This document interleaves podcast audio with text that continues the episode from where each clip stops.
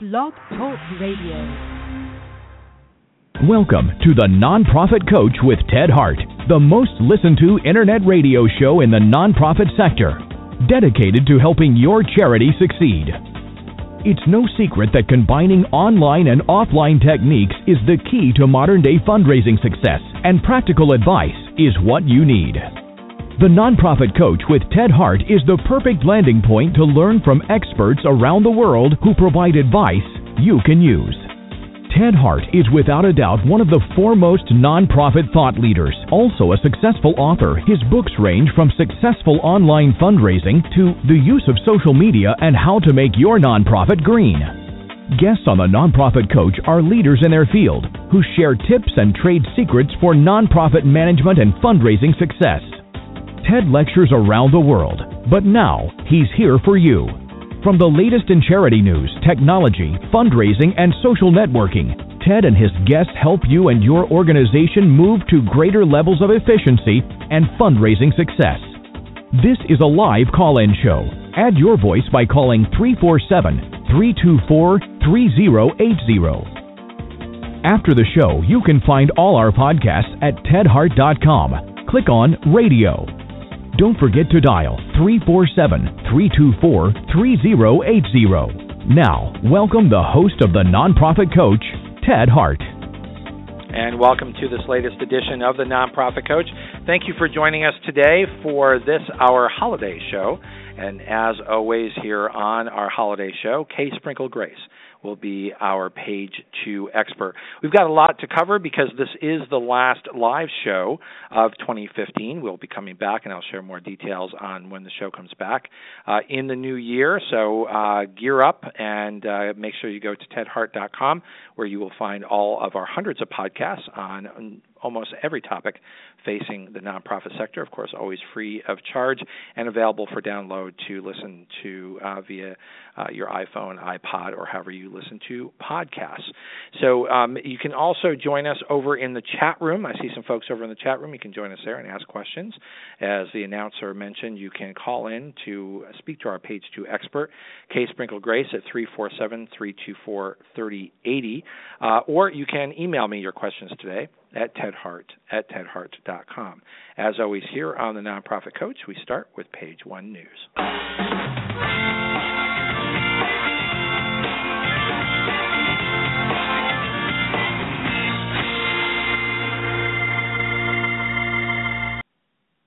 There is lots of news in the philanthropic sector, particularly here at holiday time.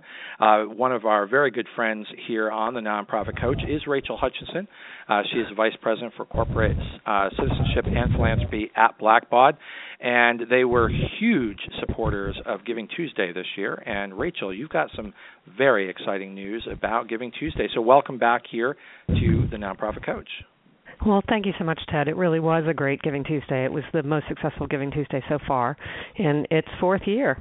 You know, we saw some really exciting numbers, and and what's so exciting to us about that is that at Blackbaud we have this fundamental belief that the world would be better if good took over, and nonprofits are so fundamental to that good because they're on the front line of need every single day. And Giving Tuesday is such a great movement because it shines a spotlight on the nonprofit community and the work that they're doing, and we hope helps expand how many people are actually giving. So, uh, do you want to know the numbers? You have some evidence of that uh, for this year, so please share the news.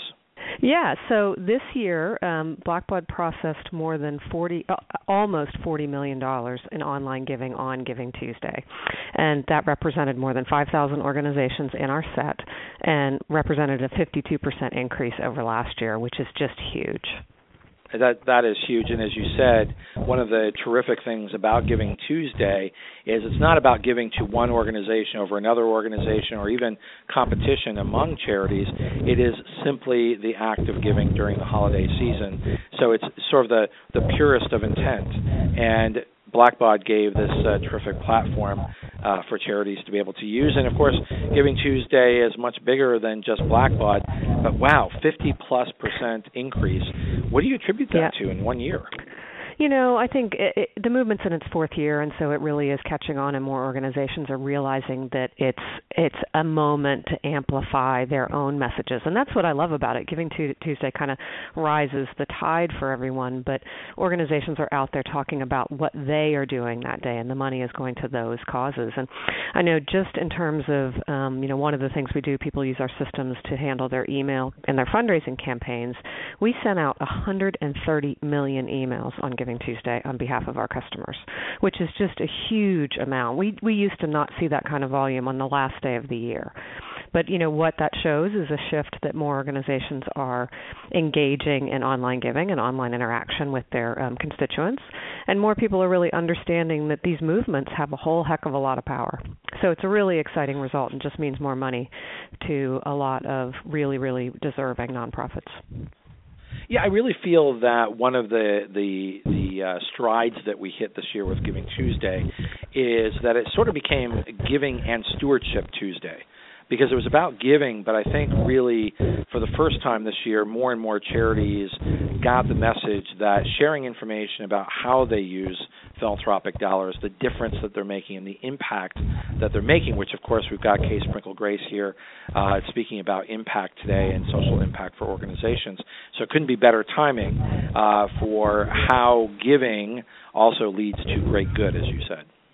Absolutely. I mean, you, you can't have giving without a whole lot of thank yous that follow. And I, my colleague Steve McLaughlin did a wonderful blog about Thank You Wednesday and and how you know giving doesn't happen in a vacuum. It's just Giving Tuesday is one day when people are giving, and it's really a part of this whole incredible coordinated online and offline effort for nonprofits to to generate um, the incredible you know funds they need to do their work. Um, so it's a, it's but it is a big day because a lot of major media and outlets and things that don't typically focus on philanthropy are shining a light on that, and that's a way for us to mm-hmm. to get to people who maybe haven't been active in philanthropy before. Mm-hmm. I, and I also think that uh, for those of us who, who recognize the fact that uh, there are lots of different people represented in this country, lots of different religions, and and uh, lots of different faiths. Um, while we think of year end as you know maybe the Christmas holiday, there are lots of holidays that take place between uh, now and over what we might consider to be the holiday uh, period. And Giving Tuesday covers all of that. Giving Tuesday is um, a, a general way for all faiths, all people, um, all Americans, um, and people around the world to think about their favorite charitable causes and to use that as um, sort of a, a touch point to say, I do give, I do care, and I do make a difference. Yeah, I, I always say that good is for everyone, you know, and one of the things that I love about Giving Tuesday is, you know, it's a movement, so it has no borders, you know, it's for anybody right. around the world. It's for my 15-year-old son, it's for my 79-year-old mother. It's for cities, it's for, you know, small businesses, it's for big businesses, it's for nonprofits, it's for everyone and it has this low barrier of entry where you can just do something and it may be although we focus a lot on the dollars and the volume, you, you know, you can be using your voice, you can be serving, you can do anything that you want to do to help show that you're a part of a, a giving community. Right. right. And we have a very big giving community. And uh, next up here on the Nonprofit Coach, we're going to learn more about just how big that uh, giving community here uh, is uh, in the United States. Rachel Hutchinson, thank you again. You're always welcome here on the Nonprofit Coach. Keep up the great work over at Blackbaud, and certainly the support that you folks uh, provide to Giving Tuesday is evidence by the great results that you were able to bring to the charities that use your platform. Thanks so much, Ted happy holidays.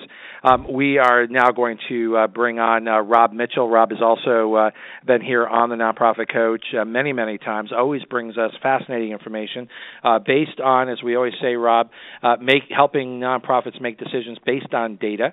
and you represent Atlas of Giving. Welcome back here to the Nonprofit Coach. Thanks, Ted. Good to be here. So, Rob, um, we, we understand from the data that you have published that 2015 giving will finish higher than anticipated. So, where you were with us early in the year making predictions for how the year end uh, will look, can you tell us how you what you anticipate 2015 to look like when we close the books on 2015? But give us a peek into uh, what nonprofits should be planning for uh, in terms of what's going to happen in 2016. Sure. Well, um, thankfully, uh, so far, giving in 2015 has been wonderfully better than we originally forecast in our initial forecast in in January of 2015. And as you know, we update our forecast each month based on uh, conditions and uh, economic conditions, events as they change. And so um, uh, through October, giving is has exceeded 400 billion dollars. That is up 6.1 percent from the same period of 2015, and we anticipate that giving will end the year right now at 481 billion dollars, which is a 5.5 percent increase over 2000. And that would be an all-time historical high. Is that correct? That will be an all-time historical high for dollars. It would not be an all-time historical high for growth, but um, okay. yes, for dollars, it's uh, it's historic. Well, we just heard the report from Rachel Hutchinson over at Blackbaud, uh, and uh, the the indications and the data shows that Giving Tuesday was huge, um, showing uh, at Blackbaud over 50% increase year after year. Uh, so in its fourth year, that's certainly contributing uh, to people's focus on philanthropy. Is that going to carry over to 2016? It will, um, but um, our 12 month forecast today for the next 12 months through next October is for giving growth of 3.2%. So giving is slowing. And there are two reasons that we suspect, based on our, our algorithms, that that is occurring. One is that though we did have a, um, uh, a slight stock market correction this year, there is still a stock market correction to come. Um, that that will make a difference in um, in 2016. And the other thing is a rise in interest rates. And anytime a rise in interest rates occurs, uh, there is less disposable income for individuals specifically, and as you know, individuals account for 74% of all giving in the U- U.S. So right, right. Um, it affects individuals, it affects corporations, it also affects foundations and donor advised funds. So um, those two things uh, we expect are going to begin to slow growth in in 2016. The good news is that there is growth. Um, uh, the the bad news is that the growth is slowing. Yeah. Uh, one question that I get asked um, uh, often by those that are trying to plan ahead for nonprofits, looking at a presidential election year in the United States, um, uh, is there essentially one pot of money that donations come from? And either, you know, when you're in a presidential election year, does philanthropic giving get hit slightly by an uptick in giving uh, to political candidates during a presidential year? Unquestionably. Um, okay. It is that now. That is not to say that everyone who gives philanthropically gives politically. Um, there are some people who give politically who do not give philanthropically, but um, there is um, there's only uh, a defined uh, pot of um, disposable income for both corporations and and and individuals. And uh, so during a presidential election campaign, we always notice a, um, a, a decrease in philanthropic giving. So uh, the bottom line is we're going to end 2015 higher. That's good news for all of our listeners. And uh, as we're all planning for budgets for 2016 and looking ahead, uh, you are not seeing a downturn in giving, uh, but not quite the rapid rate of growth that we have experienced, uh, particularly um, since your mid-year analysis of uh, of the philanthropic sector. Would that be fair analysis of what you're saying today? Completely fair, and um, I, I guess my advice to those who are planning their fiscal year budgets based on charitable giving is that they they be cautious and um, uh, not be overly optimistic in what they expect to get. Um, to plan for somewhere between three and four percent growth in giving in 2016 would be prudent. Very prudent advice always coming from uh, the folks over at Atlas of Giving, represented by Rob Mitchell. Rob, keep up the great work. We look forward to uh, having you uh, on the show uh, early in the new year as you start making your 2016 predictions and evaluating the uh, the details. And I'm sure that uh, you'll be working with our show producer uh, Diane Peach, uh, who is uh, uh, going to uh, be reaching out to you, no doubt, to make sure that we continue to stay on touch uh, with a very moving market, uh, which is the growth in the philanthropic sector today. Rob Mitchell, thank you and happy holidays. Thanks, Ted. Happy holidays to you and uh, to all the listeners. Thanks a bunch. You got it. Thank you. Uh, and uh, as we uh, now prepare to turn the page to our page two experts, um, I just want to remind you that this is our holiday show, uh, and this will be the, the last show of 2015. So make sure that you are bookmarking tedhart.com where you can go and find uh, podcasts, of course, always free of charge and available to any nonprofit organization that would like to learn from the experts that we have on this show, experts like our next guest here on the Nonprofit Coach.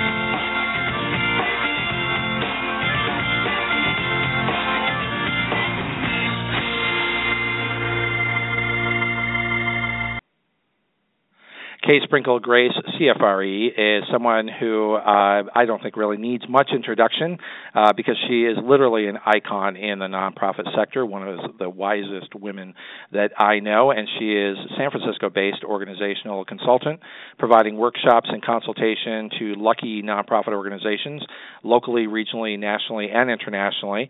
Uh, she and I have had an opportunity to work together many times, and I have to tell you, you're lucky when you can get on her schedule, as we are today. She is expert in strategic development planning, case and board development, staff development, and other issues related to leadership of the nonprofit fundraising process. Her discussion today, I think, and, and I really appreciate the topic that she's chosen uh, for our year end discussion today, um, will enlighten listeners on sharing our space, meaning the nonprofit space, with other social impact organizations. And the true gift to our communities is the power of partnership and the ability to affect change. Welcome back here to the nonprofit coach, Kay Sprinkel Grace. Thank you, Ted Hart. I am thrilled to be here and thrilled to talk about gifting at this time and what splendid reports uh, from Blackbaud and um, just hearing about Giving Tuesday and then getting a, a, glimpse into what we can anticipate not only in year end results this year but also for next year, even some cautionary tales. And this season, Ted, you know, is as you said, it's it's about gifting in so many ways.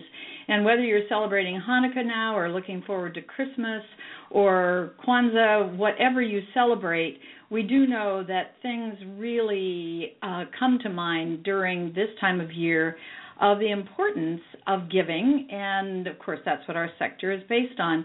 But as I thought about this, and I, of course, uh, dedicated my my later years to the study of philanthropy and about giving. And obviously, philanthropy is about the gifts we receive as well as the gifts that we in our sector give. Those gifts are life and care and support and comfort, intervention, enrichment. We do all those things. But as I pride myself on being a trend spotter, and the trend that I have seen and seen various reactions to within our sector that trend is that our space, that philanthropy really owned the the community impact space for so long. We don't own it alone anymore. And I want to emphasize it's not that we don't own it, it's that we don't own it alone. And I say hooray. There was a very significant quote by Jean Case, uh, who, with her husband Steve, uh, founded the Case Foundation, and it was made at the close of the White House Conference on Philanthropy three years ago. And in it, she said the problems in our society, the crises that need to be met, the chronic situations are simply too much for any one, you know, group of organizations to manage. And clearly we have come into a time when we have opened the doors of philanthropy not only to philanthropists of all ages, all colors, gender, everything, which is so fabulous, but we have also opened it to other kinds of organizations that want to get in and make our communities a better place. And that's what I want to focus on today, Ted, because I want us to think about not only the gift this provides us in solving the critical and chronic uh, and enrichment needs of our communities, but also how do we relate in this partnership? And I think that we have looked at the different players in our space a lot. And sometimes it's with a lifted eyebrow, which I am doing right now if you could see me. And other times it's with open arms. And other times it is, unfortunately, like circling the wagons. I was seated next to a very good friend of mine at a concert the other evening, and she asked me what I was doing, and I said, Well, I said, I'm really working very, very hard on the changing face of philanthropy, the changing fabric of philanthropy, trend spotting. And I said, What I see is this wonderfully populated space now that if we could just partner, we could solve so many things that have been around a way, you know, way, way too long. And she said, Oh, I know what you mean.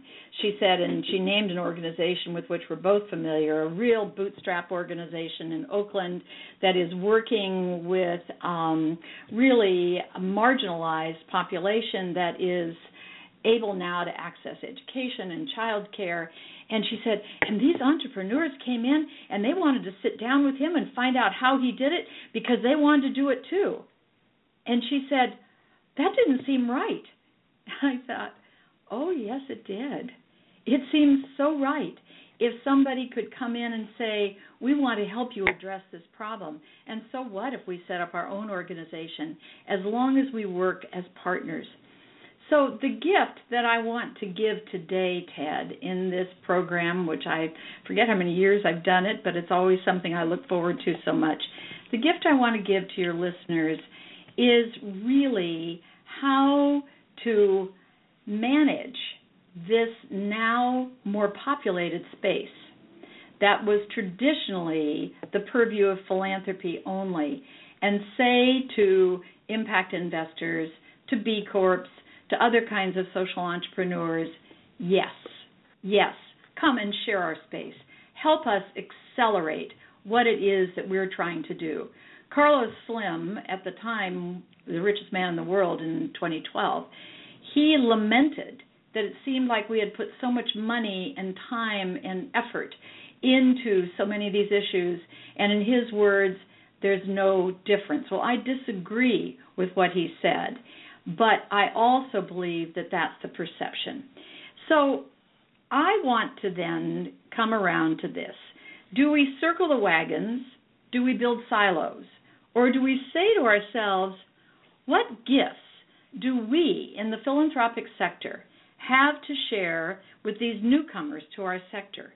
How can we partner with them for greater impact, and what have we learned that would help them? I'm bullish on philanthropy, as you know, and yes. I believe that we have so much to offer those who want to help us solve problems. And they are coming our direction. They want to join with us. And yes, they're impatient with us. I would be the first to say that. They are impatient with us. But I went on the website for one of the largest corporations in America and found this statement of philanthropic principles. And it read like something any of us would be very proud to state. It was Sam's Club. And I invite all of you to go on that website and see what their intention is in their communities.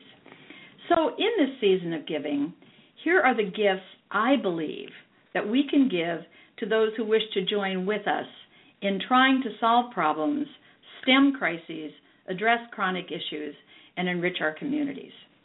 The first well, thing, Ted, is an ethical platform.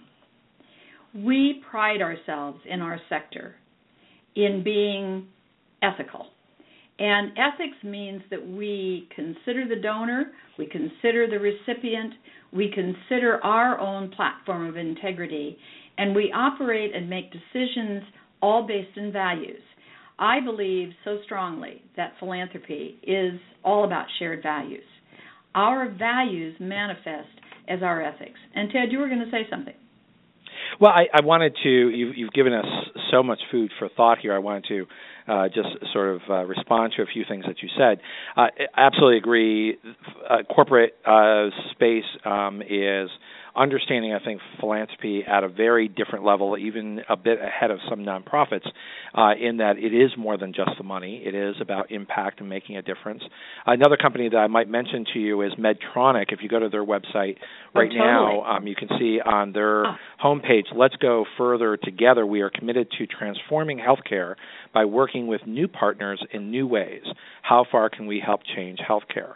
Um, not the kind of statement, the forward-thinking, community partner-based um, statement that you would normally expect a corporation to have out there. But but you might see a community-based healthcare network saying we're committed to making a difference and transforming and working with new partners.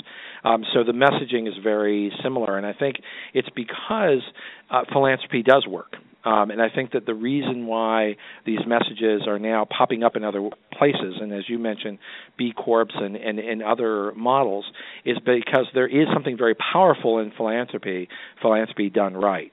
Um, and that's a topic that you and I have discussed a lot about. You also mentioned that you see yourself, and of course you're you're recognized around the world as being on the cutting edge and understanding where where is that next wave, what is coming in philanthropy, so that we can understand it, we can harness it, and we can make sure that philanthropy continues to serve the communities uh, that it exists in. Um, and that's I, I feel the same way. That's one of the reasons, as you know, I, I uh, now run um, one of the largest donor advised funds. One of uh, we're now the 278th largest uh, charity in the country, so we're in the Philanthropy 400 here at CAF America. Um, and donor advised funds is one of those sort of new methods that you're mentioning, where there are some in the nonprofit sector that sort of, you know, Don Quixote up against the, the donor advised funds because they're they're they're not the traditional form of funder where you can solicit them, send them a letter, send them a proposal, and get money.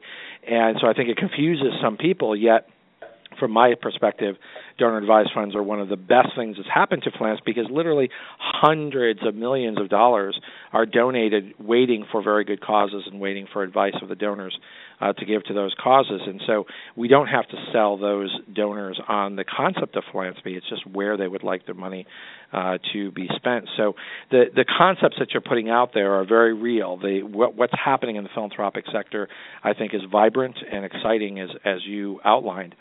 I do want to ask you if if we might be able to have uh, take the conversation in two different ways.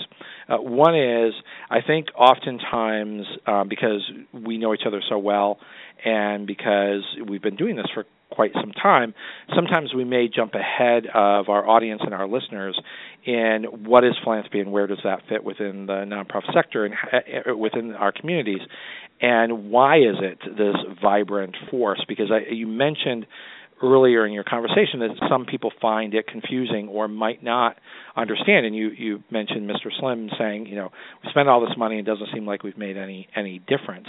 Um, and whether we agree with that or not, which we don't, um, it, it nonetheless is I think a problem in that it is a perception and it's a pretty widely held perception that nonprofits are inefficient and maybe ineffective and maybe not doing the work that they they need to do. So if we can kind of address that sort of structural issue, the other is I want to share with you something I'm very proud of and very excited about, and that is I just learned that my niece Brittany is listening to us today uh, on this show and she doesn't know you, but I would love for her to know Kay Sprinkel Grace.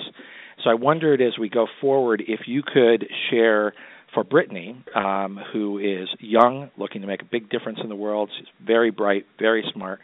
Um, why should philanthropy be part of her life? Oh my goodness. Well, because it's the greatest gift you can have is to have that that feeling and if if you want to read something absolutely amazing that bridges from where we are to where we seem headed to where we need to go. And Brittany, if you can put that together, you're as smart as your uncle. Is that the Feel Good School of Philanthropy, which was an amazing article in the Review Sunday Review in the New York Times by Jamil Zaki, who is an assistant professor of psychology at Stanford, and he is director of the Stanford School of Neuroscience, which is the behavioral aspect of philanthropy. But this article is all about empathy and philanthropy and how it is, and you get into the uh, unusual formation of the Zuckerberg Chan um, structuring of their commitment to give away 99% of their wealth in their lifetimes. And you see kind of the, the emphasis on metrics and on measuring. And what this article calls for is, in fact, um, about all about the heart. It says giving expresses our values and binds our community. If we leave room for more everyday instinctive forms of kindness, we're actually doing ourselves a favor too. And it does talk about what we've always known is that volunteering and giving actually are life extenders.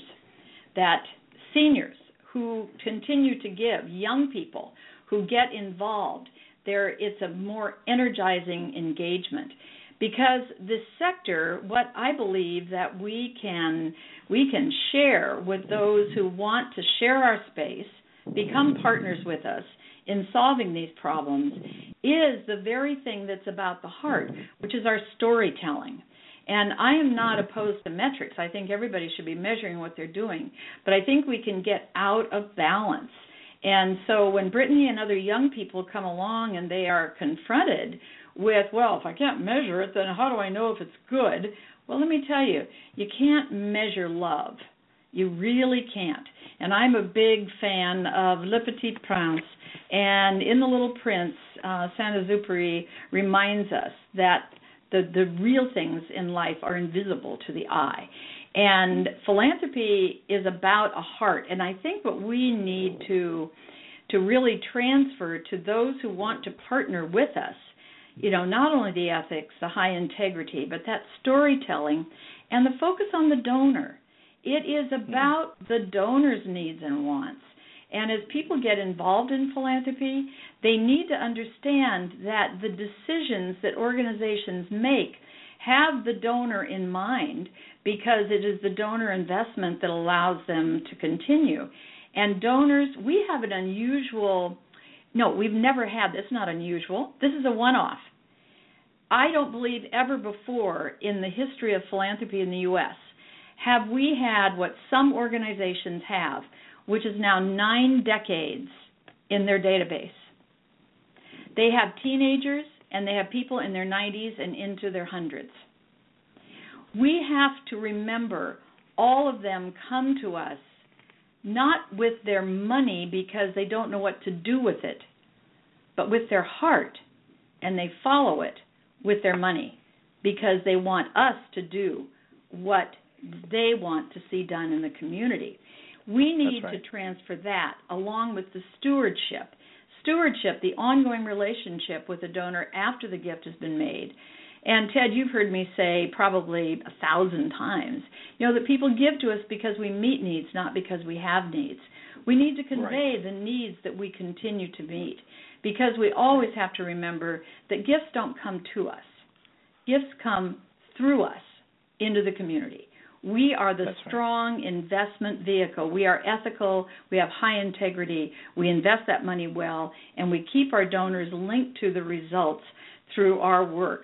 And we right. while people, you know, are are often so weary and they think we move so slowly, well, we do have to start moving faster. There's nobody that believes that more than I do.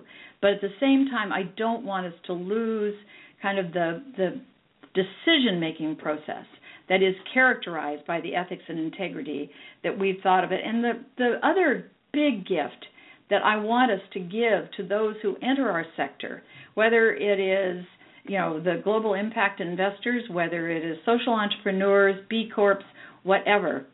The other thing I want us to give to them is that this is about pay it forward.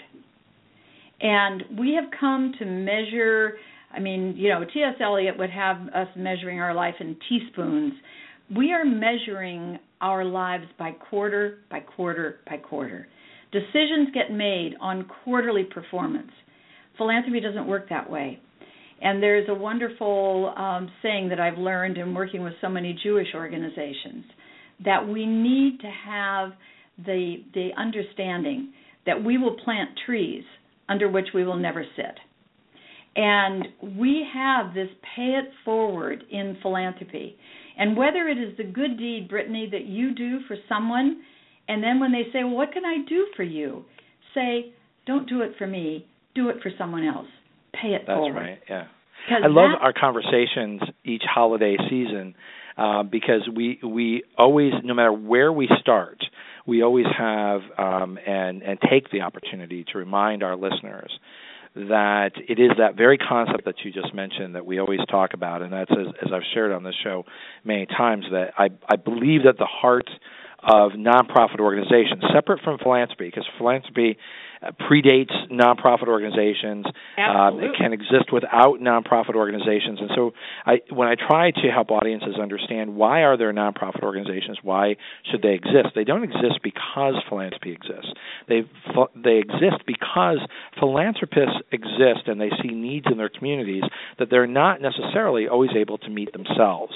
For instance, someone seeing someone who is hungry um, could go and feed that person. That's philanthropy. They don't have to give money to a soup kitchen to be a philanthropist. They don't have to go and and build a shelter to be a philanthropist. You can go and give that person food. However, I think that the the essence of support of the philanthropic sector through nonprofits is because people are investing their money in organizations because they wish something to be done. They wish something to change. And they would go do it themselves if they had time, but they have careers and children and soccer games, and they have all sorts of things that take time. But they take their resources and their assets and they invest them to say, listen, it's important to me that this happens, whatever it might be, that these students are educated and these girls uh, have an opportunity to succeed, and and these people have food, and and they're you know all the things that philanthropy helps support are because people are investing in good nonprofits. So, as you came to talk to us about today, is that sharing this space means that there are more tools available to make that difference.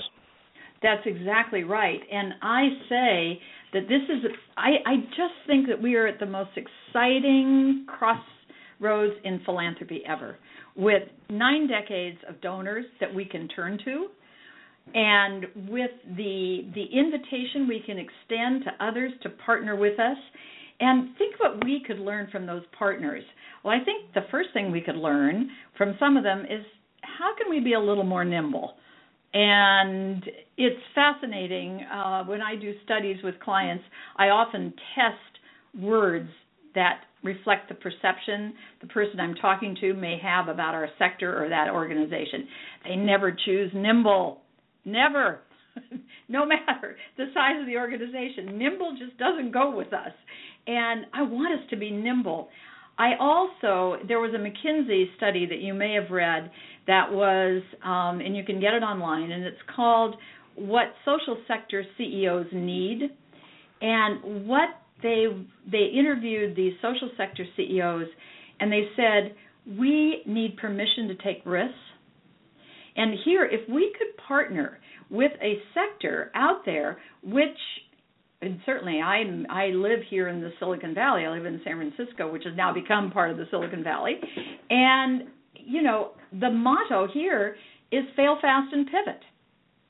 Okay, we're never given that permission. We're not given that permission to try things. The other thing that the CEOs asked for more time on the mission.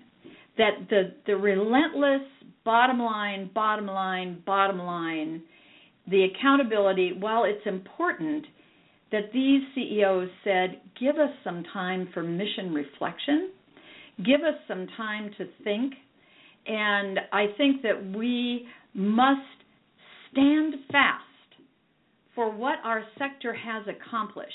And I think you only have to look at this last year and then the years. Look at our comeback after the recession. I mean, it was simply amazing. People predicted what it was going to take 10 years for us to get back up to the giving levels. And right. we've right. done it already. We have done it already. And I mean, part of it is a robust economy, but part of it too, I think, is the determination of our sector. But let's let's partner with these new people in our space who want to see the same results but have a different idea about how they can accomplish. Let's exchange with them. Let's do a gift exchange, Ted. And the gift exchange, we give them the gifts of our focus on ethics, integrity, transparency, the donor focus. They give us the gift of how we could become more nimble, some support for risk taking. How do you fail fast and pivot without apologizing all over the place? And then, how about finally, at last, forever, shifting our messages away from the needs that we have to focus on the needs that we meet? When are we ever going to stop rattling the tin cup when we ask for money? This is not what 21st century investors want.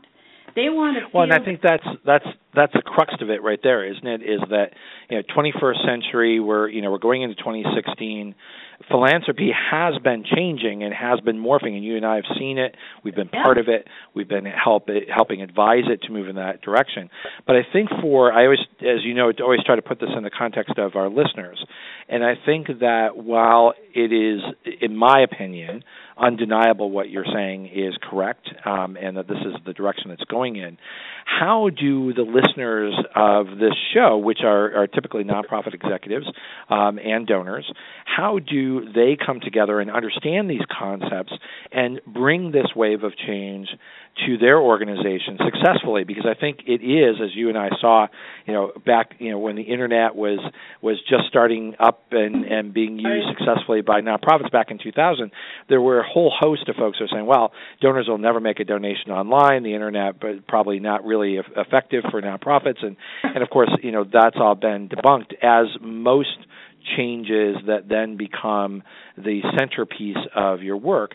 But how do you embrace that? How do you understand that and not be scared of that? Because I do see um, a a trend in the nonprofit sector right now that because things are more complicated, because there are more players, um, it's confusing, and therefore I think for a lot of folks, um, the, the sort of the knee jerk reaction is to react against it uh, or to work against it rather than to embrace it. So, how right. do you embrace this sort of change?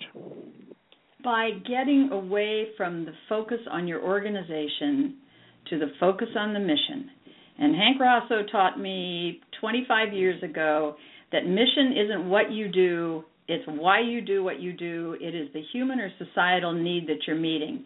And if we could just get to the point where it wasn't about XYZ organization that in fact it was about the hungry, the homeless, enrichment through the arts, music in the schools, and how can we work together to make sure it happens. And I don't care if you're for profit, nonprofit, whatever.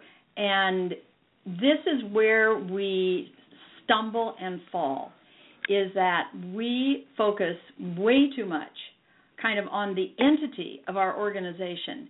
We look way too often in the mirror instead of looking through the window. Our work is through our windows, it is not in the mirror. Yes, we have to attend to our organization, but I can tell you I've been doing some really important work with boards uh, recently and drawing heavily on Dick Chait and Barbara Taylor and Paul Ryan at Harvard and their work in board is it purpose or performance? I am increasingly convinced it is purpose, and that is leading to kind of performance that is perhaps not at the level most CEOs would like. But we need to get our boards lifted into the place, this kind of this mission space capsule. And this is our mission. It is to do these things. Who are we going to partner with? And how can we, in fact, help these partners understand that what they have entered into by joining with us in philanthropy is one of the most amazing experiences they will ever have? Because mm. the way that we measure impact is not just the bottom line.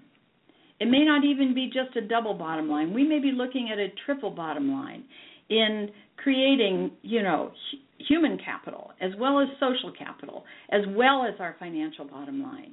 We offer a three dimensional experience that can be absolutely riveting for people once they get involved with it.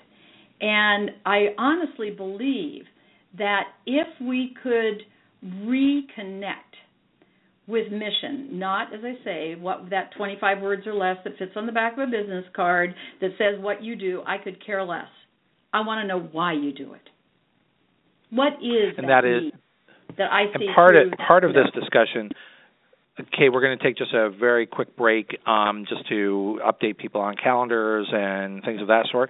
When we come back, what, what I'd like to do, in at that point, we'll have about uh, 13 minutes left here in the show. And what I want want to do is to make sure that for those new partners um, who increasingly are listening to this show, um, nonprofits who are trying to understand how to make all this work and to incorporate all of these um, new partners, is that there are things that are intrinsic to the nonprofit sector. There are reason why organizations are nonprofit versus for profit, and understanding that nonprofits aren't nonprofit because they're inefficient or that they don't have resources. It is because they are a different kind of corporate animal that exists for a very specific reason. And let's make sure that we get that on the table when we be right back after this break.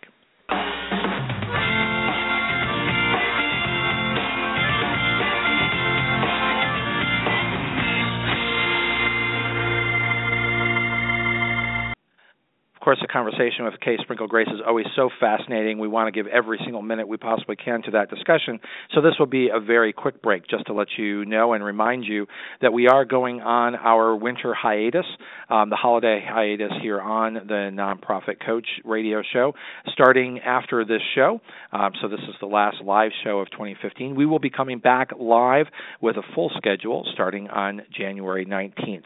In the meantime, we want to wish you a very happy holiday and ask you to please listen and learn from the hundreds of experts that we've had here on the Nonprofit Coach by going to tedhart.com, and you can download and listen to all the podcasts of the Nonprofit Coach. Remember, our podcasts and archives are always available 24 hours a day at tedhart.com. Click on radio links. If you're listening live today, the phone lines are open. Call in and ask a question by dialing 347 324 3080. Now, back to the Nonprofit Coach with Ted Hart.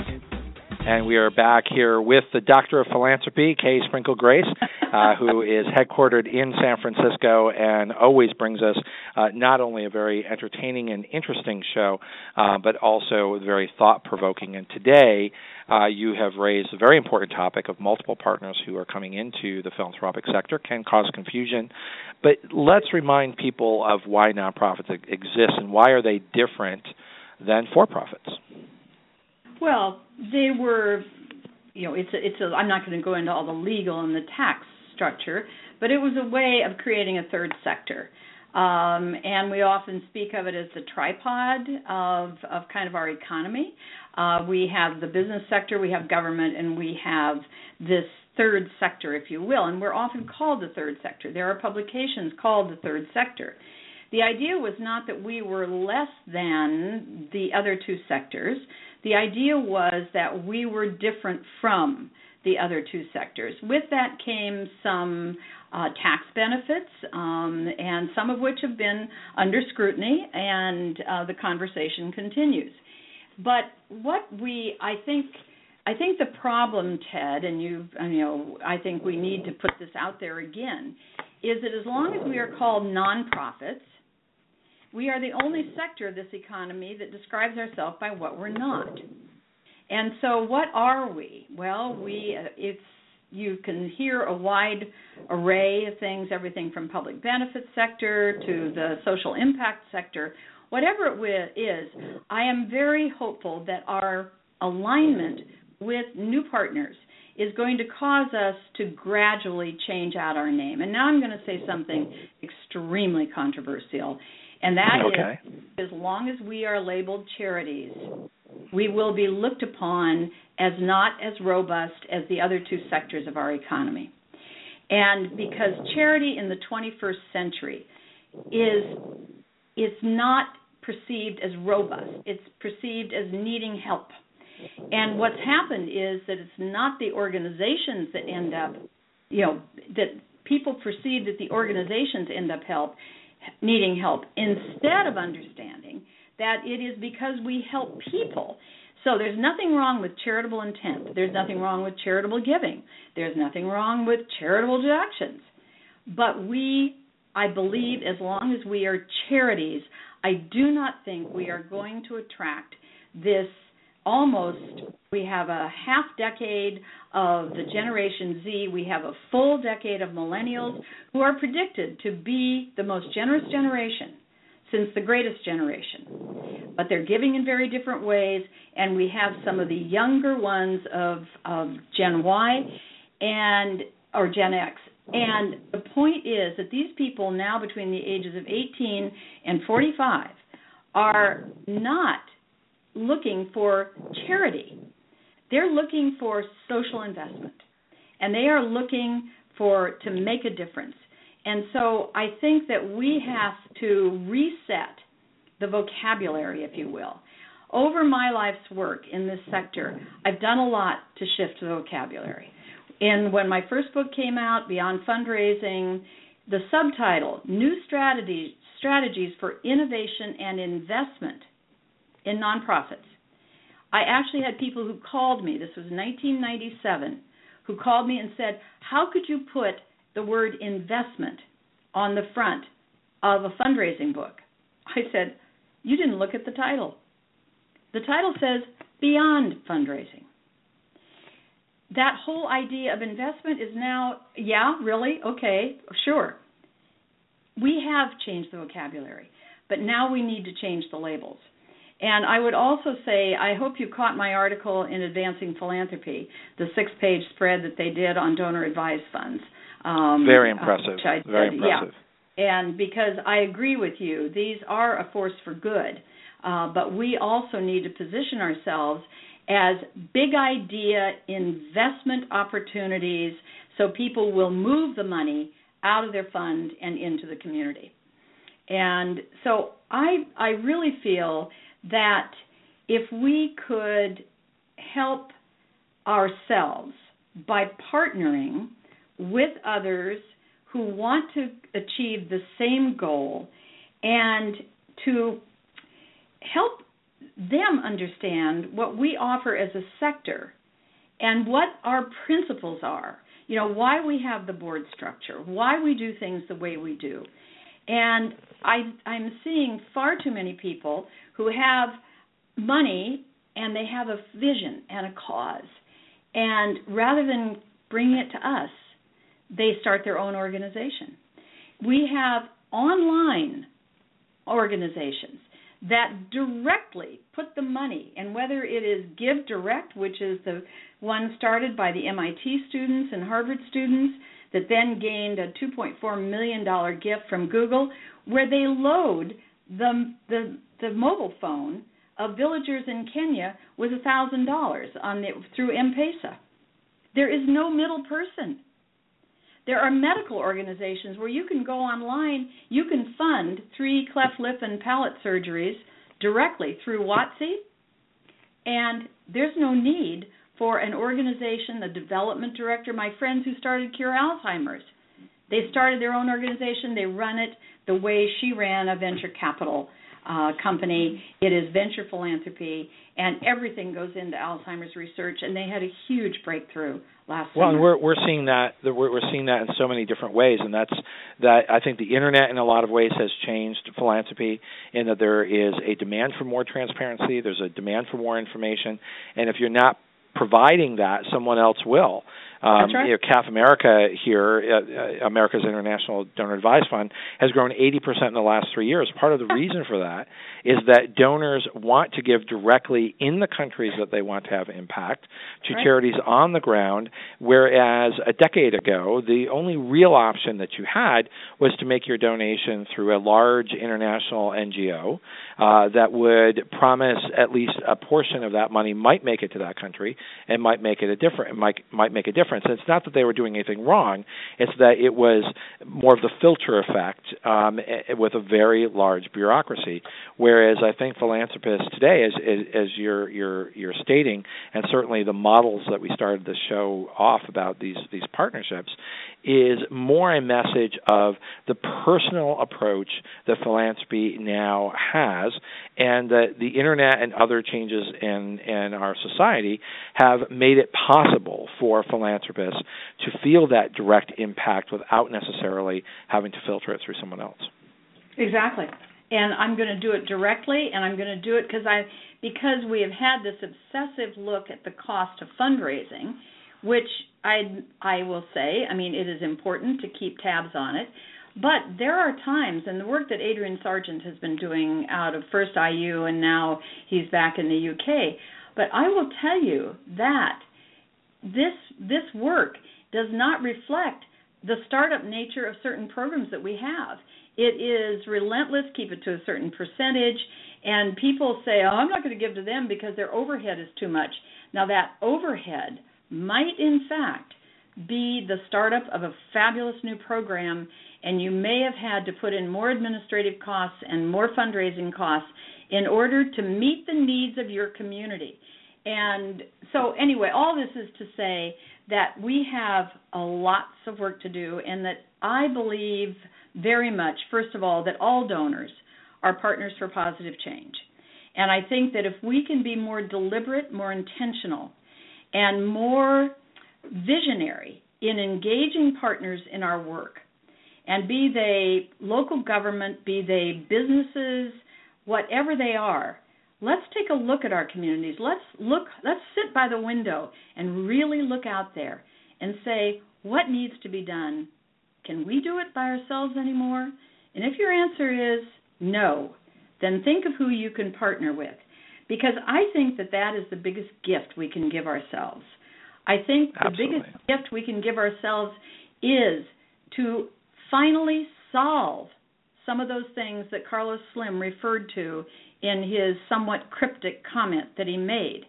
And we're not going to solve them alone anymore, Ted. It's got to be in partnership with other caring citizens.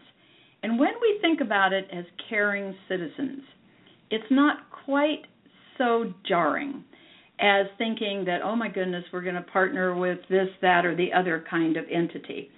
And it does not dilute philanthropy, it strengthens it. Because if we give them the gifts that we have honed over the, the centuries of organized philanthropy in America and increasingly around the world. I mean, I've worked in, what is it, eight different countries this year. It's been absolutely a fabulous experience. And our greatest gift to this world was our deliberate export of philanthropy, where we helped create social sectors.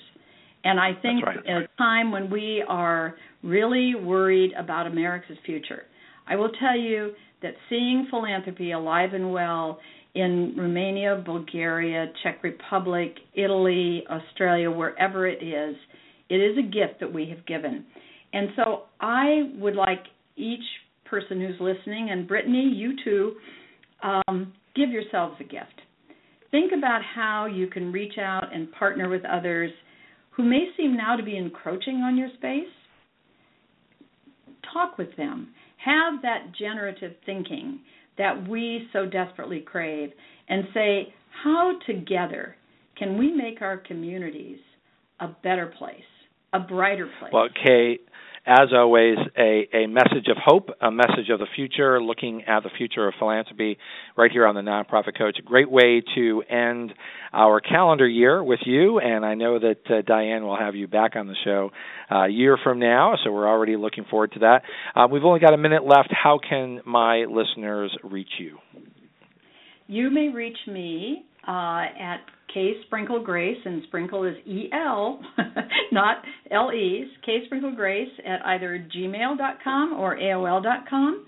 Uh, my website is www.kgrace.org, and I'd love to hear from you. Happy holidays, K Sprinkel Happy Grace, holidays, and thank you Ted. once again for a terrific holiday show and a terrific way for us to, in a very thoughtful way, end 2015. We'll uh, look forward to having you here on the show again next I year. look forward to it. Thank you so much, and happy holidays, everybody. You've been listening to the Nonprofit Coach Radio Show with Ted Hart. Tell all your friends to check out our production schedule and download our iPod and iPad friendly podcast at tedhart.com. Thanks for listening to the Nonprofit Coach.